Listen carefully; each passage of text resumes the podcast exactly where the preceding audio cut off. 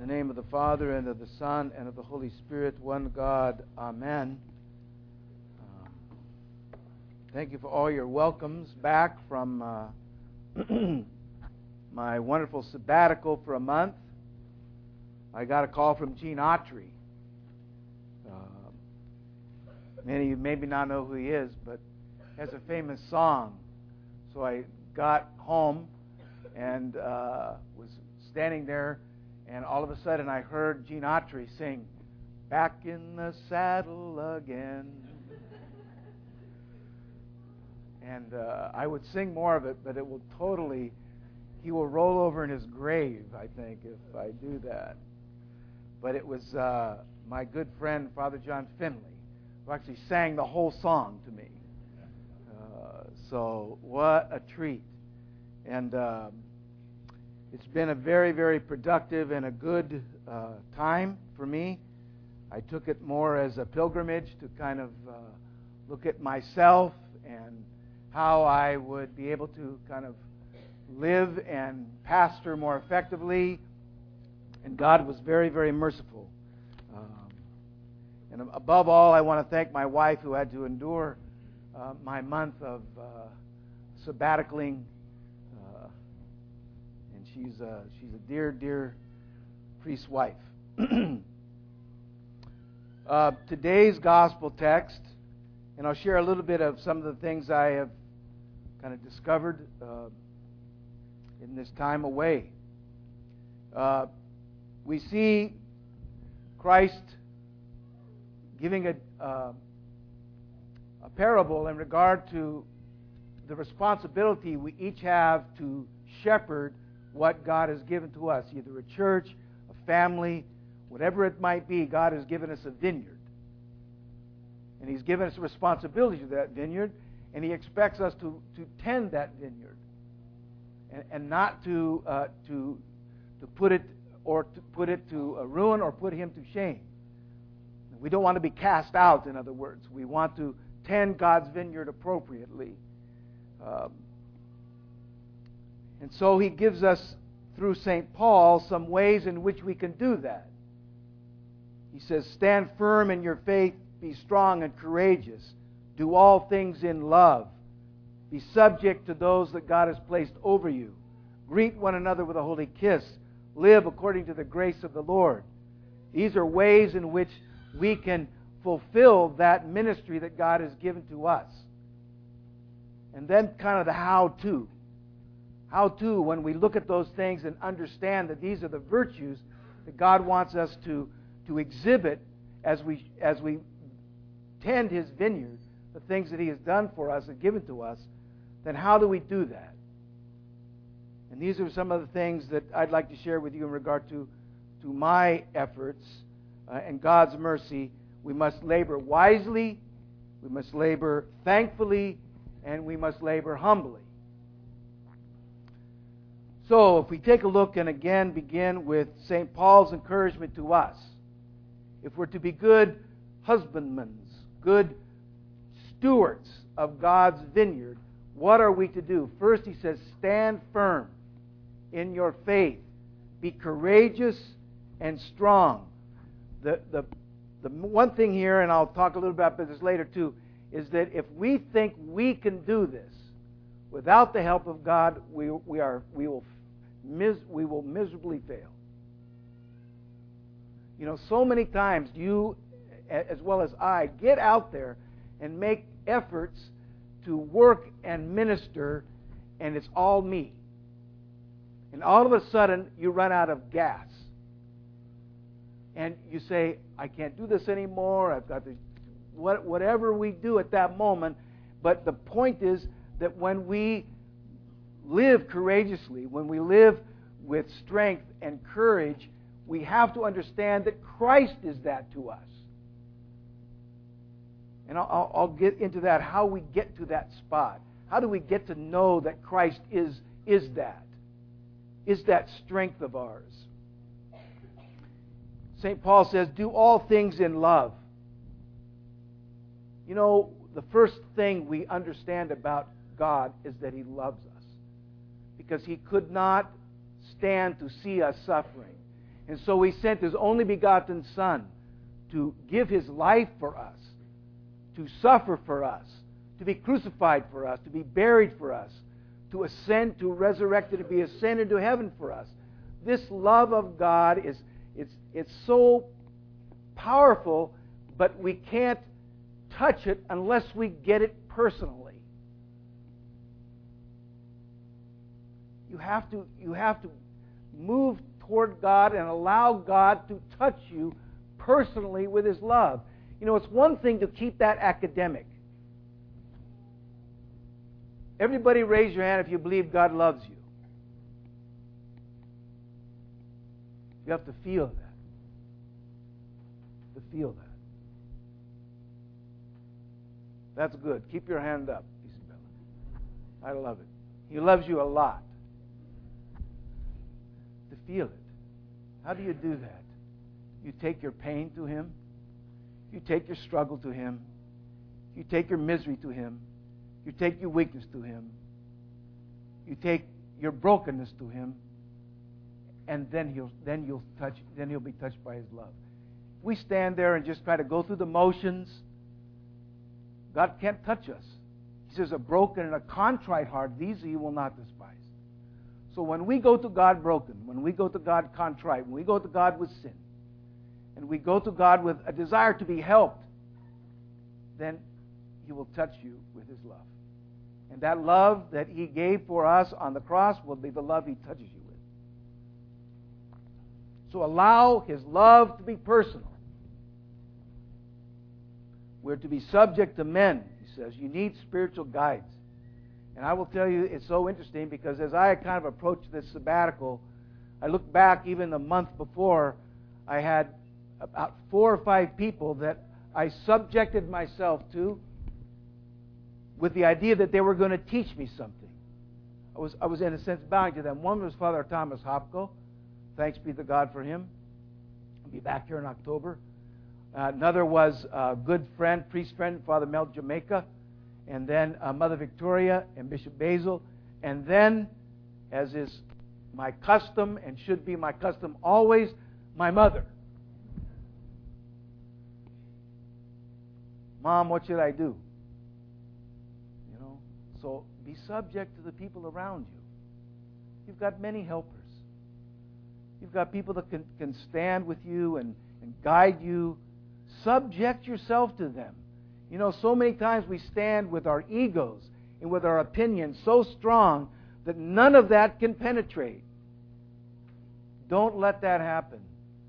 Subject yourselves to the people around you the ones you love and care about, and love the ones that you know love and care about you.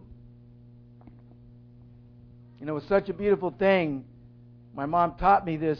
Uh, this is kind of the same thing. You know, she's very old. She's 85 and has got very bad arthritis and moves around very slowly, but she's a pistol. You know what a pistol is? It's hot. And she fires, man. She is uh, still she doesn't want to be taken care of by anybody. And it's, it's just a treat to be around her.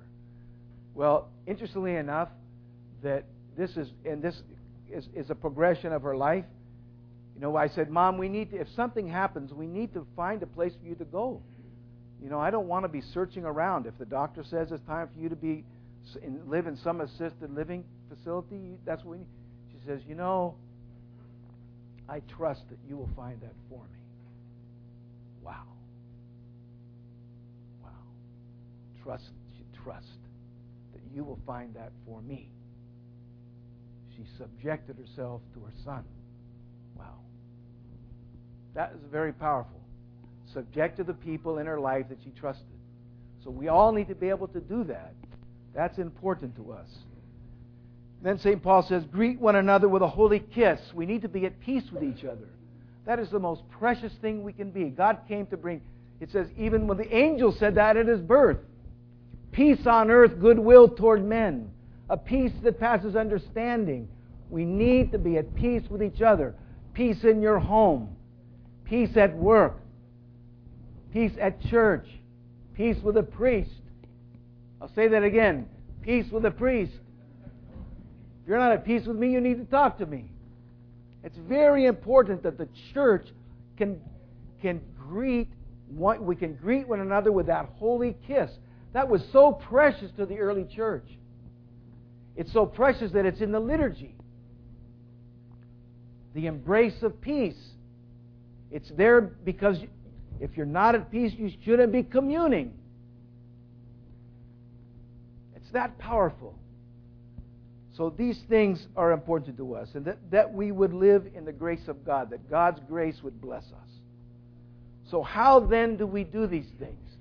These are all exciting concepts that St. Paul gives to us, uh, and uh, I think they're all very important to us. But in regard to my own journey, my own sabbatical, and the things I've learned, if you are to do this, you must be wise. You must labor wisely.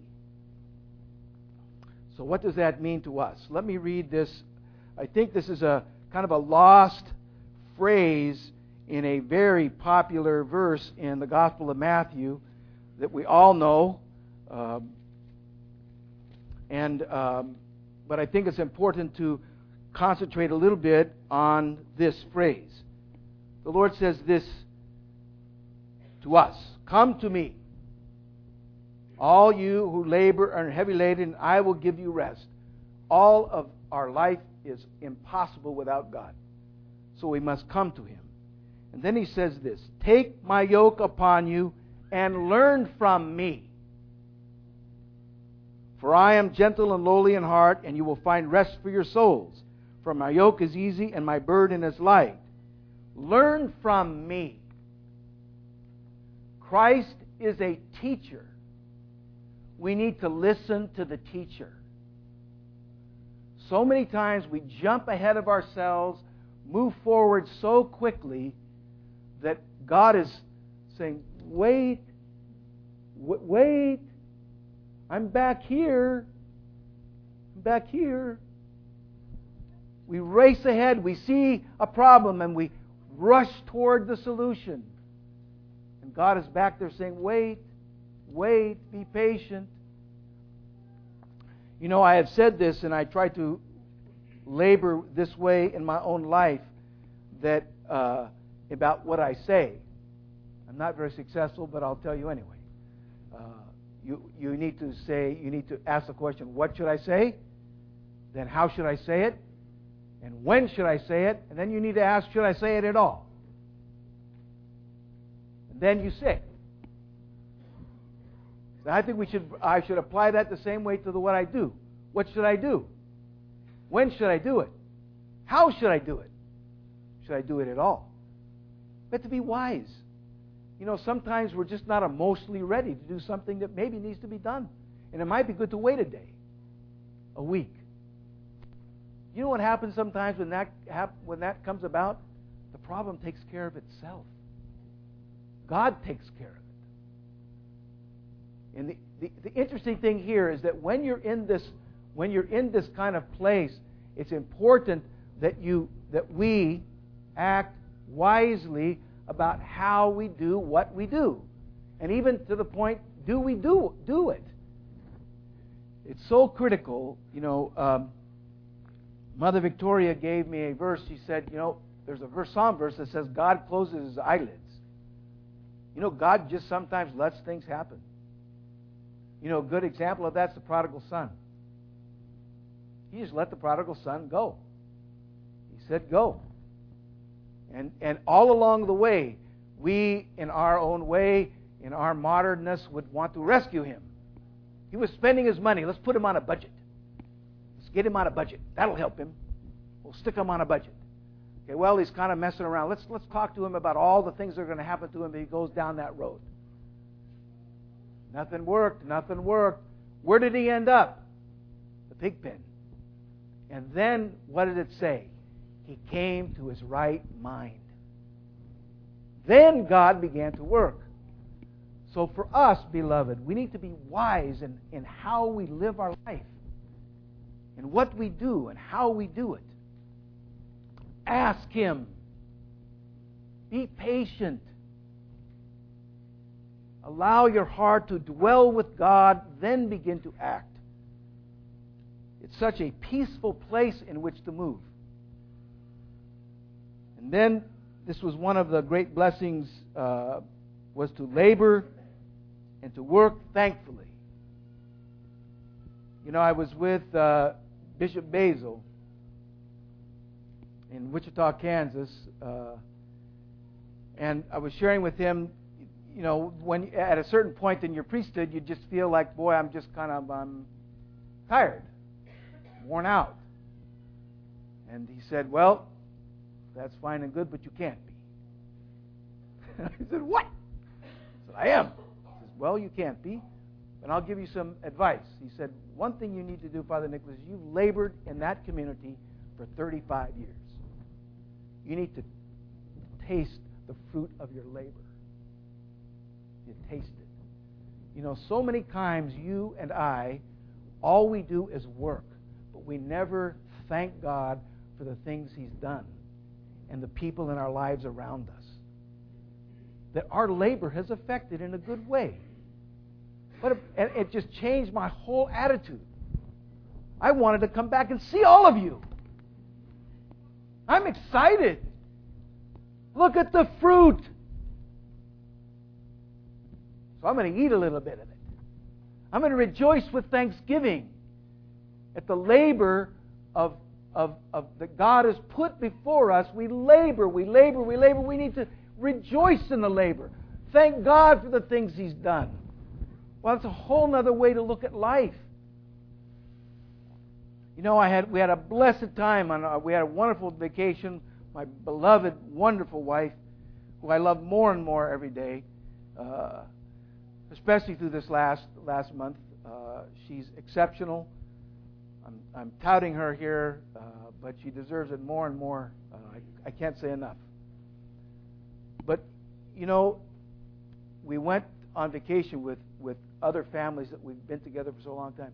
You know, I did the whole time. I rejoiced in the fruit of the labor. It was just eating the fruit, eating the fruit, thanking God for the fruit. It was so wonderful. So look around you. Look at the fruit in your life and, and rejoice in it. Partake of it. And lastly, we need to labor with we need to labor with humility. Mother Victoria told me, uh, Nicholas, I'm saying it not like she, because she said it so kindly.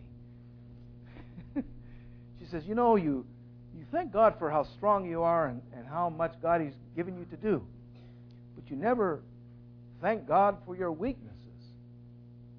I said, What? You're supposed to thank God for your weaknesses? She says, Yes, you should thank Him for your weaknesses. Then she says, Because in that you will be made strong. And only in that will you be made strong. Listen to the words of St. Paul in 2 Corinthians 12:10. Therefore I take pleasure in infirmities, in reproaches, in, in needs, in persecutions, in distresses, for Christ's sake. For when I am weak, then I am strong. What's it say? For when I am weak, then I am strong. So when we offer to God our poverty, when we offer to God our spiritual blindness, we offer God our struggles, when we even offer God our sin, I'm, I'm preaching so powerfully it's turning the lights on and off. See, I need to take a month off every once in a while so this can happen. That when we offer this to Him, that's when we become strong. It's then and only then we do we get the strength of Christ. It's not when we depend on ourselves, it's when we offer Him our weaknesses. I want to end with this, uh, not with this, but with this. There's a great portion in The Year of the Grace of the Lord, a book written by a dear monk, as an offering to God uh, and a blessing to us all that we may labor in His holy vineyard. And this is a prayer and a prayer of the monk offered at the beginning of the church year, which is September 1st. So this is it. says Jesus addresses this solemn declaration to us at the start of each year. I am poor, perhaps materially, but certainly I'm poor spiritually. I am captive, captive by my own egoism and my my own spiritual my lack of spirituality and my own sin. I am blind, for my eyes do not know how to perceive the divine light. Much more, but much more so by my repeated spiritual failures. And all the time, Jesus is in front of me and offers me deliverance. Christ never stops standing in front of you, offering you an opportunity to be near to Him. Never stops. He himself is the embodiment of all deliverance and of all forgiveness. He delivers from all our struggles and tragedies, and He forgives all our sins when we turn to Him.